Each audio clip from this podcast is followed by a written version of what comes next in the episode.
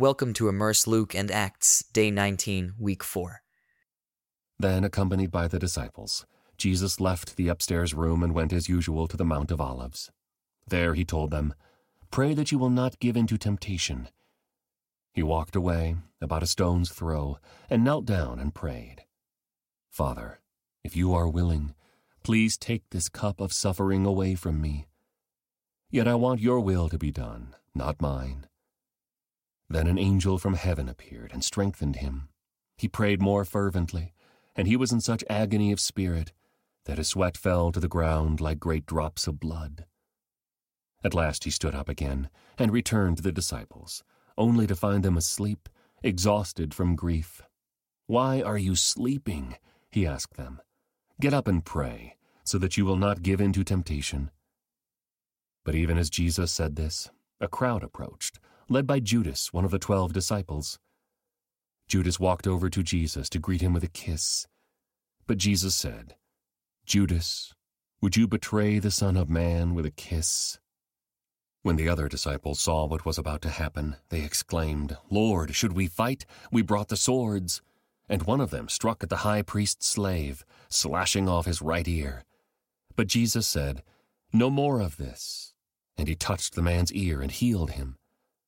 Then Jesus spoke to the leading priests, the captains of the temple guard, and the elders who had come for him. Am I some dangerous revolutionary, he asked, that you come with swords and clubs to arrest me? Why didn't you arrest me in the temple? I was there every day. But this is your moment, the time when the power of darkness reigns. So they arrested him and led him to the high priest's home. And Peter followed at a distance. The guards lit a fire in the middle of the courtyard and sat around it, and Peter joined them there. A servant girl noticed him in the firelight and began staring at him. Finally, she said, This man was one of Jesus' followers. But Peter denied it. Woman, he said, I don't even know him. After a while, someone else looked at him and said, You must be one of them. No, man, I'm not, Peter retorted. About an hour later, someone else insisted, this must be one of them, because he is a Galilean too. But Peter said, Man, I don't know what you were talking about. And immediately, while he was still speaking, the rooster crowed. At that moment, the Lord turned and looked at Peter. Suddenly, the Lord's words flashed through Peter's mind. Before the rooster crows tomorrow morning, you will deny three times that you even know me. And Peter left the courtyard weeping bitterly. The guards in charge of Jesus began mocking and beating him. They blindfolded him and said, Prophesy to us. Who hit you that time? And they hurled all sorts of terrible insults at him. At daybreak, all the elders of the people assembled, including the leading priests and the teachers of religious law. Jesus was led before this high council, and they said, Tell us, are you the Messiah? But he replied, if I tell you, you won't believe me. And if I ask you a question, you won't answer. But from now on, the Son of Man will be seated in the place of power at God's right hand. They all shouted, So are you claiming to be the Son of God? And he replied, You say that I am. Why do we need other witnesses? They said. We ourselves heard him say it. Then the entire council took Jesus to Pilate, the Roman governor. They began to state their case. This man has been leading our people astray by telling them not to pay their taxes to the Roman government and by claiming he is the Messiah, a king. So Pilate asked him, Are you the king of the Jews? Jesus replied, You have said it. Pilate turned to the leading priests and to the crowd and said, I find nothing wrong with this man. Then they became insistent but he is causing riots by his teaching wherever he goes, all over Judea, from Galilee to Jerusalem. Oh, is he a Galilean? Pilate asked. When they said that he was, Pilate sent him to Herod Antipas, because Galilee was under Herod's jurisdiction, and Herod happened to be in Jerusalem at the time. Herod was delighted at the opportunity to see Jesus, because he had heard about him and had been hoping for a long time to see him perform a miracle. He asked Jesus question after question, but Jesus refused to answer. Meanwhile, the leading priests and the teachers of religious law stood there shouting their accusations. Then Herod and his soldiers began mocking and ridiculing Jesus.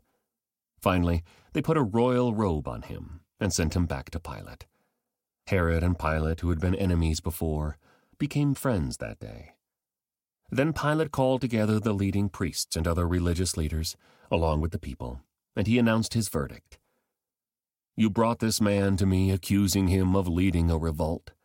I have examined him thoroughly on this point in your presence, and find him innocent. Herod came to the same conclusion and sent him back to us. Nothing this man has done calls for the death penalty, so I will have him flogged, and then I will release him.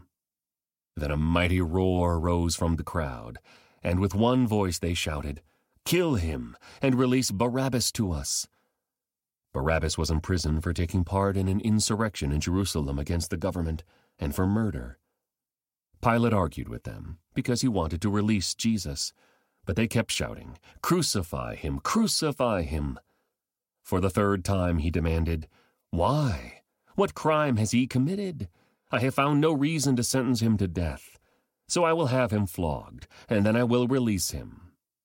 But the mob shouted louder and louder, demanding that Jesus be crucified, and their voices prevailed.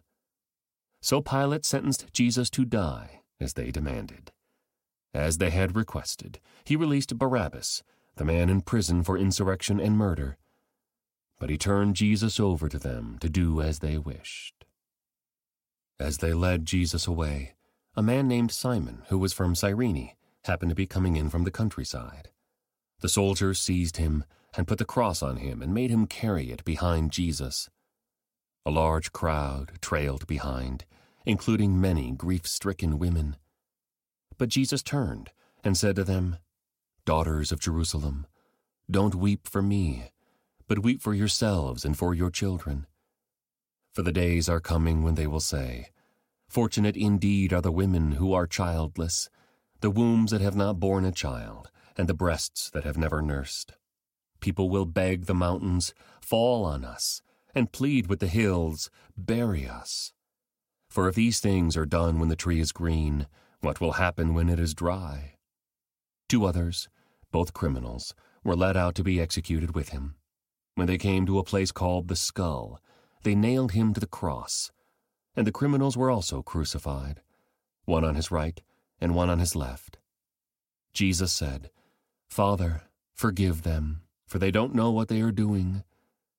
And the soldiers gambled for his clothes by throwing dice. The crowd watched, and the leaders scoffed. He saved others, they said. Let him save himself if he is really God's Messiah, the chosen one. The soldiers mocked him too by offering him a drink of sour wine. They called out to him, If you are the king of the Jews, save yourself. A sign was fastened above him with these words This is the King of the Jews. One of the criminals hanging beside him scoffed. So you're the Messiah, are you? Prove it by saving yourself, and us too while you're at it. But the other criminal protested. Don't you fear God even when you have been sentenced to die? We deserve to die for our crimes. But this man hasn't done anything wrong. Then he said, Jesus, Remember me when you come into your kingdom. And Jesus replied, I assure you, today you will be with me in paradise. By this time it was about noon, and darkness fell across the whole land until three o'clock. The light from the sun was gone, and suddenly the curtain in the sanctuary of the temple was torn down the middle. Then Jesus shouted, Father, I entrust my spirit into your hands and with those words he breathed his last. When the Roman officer overseeing the execution saw what had happened, he worshipped God and said, Surely this man was innocent. And when all the crowd that came to see the crucifixion saw what had happened, they went home in deep sorrow. But Jesus' friends, including the women who had followed him from Galilee, stood at a distance watching. This concludes today's Immerse Reading Experience. Thank you for joining us.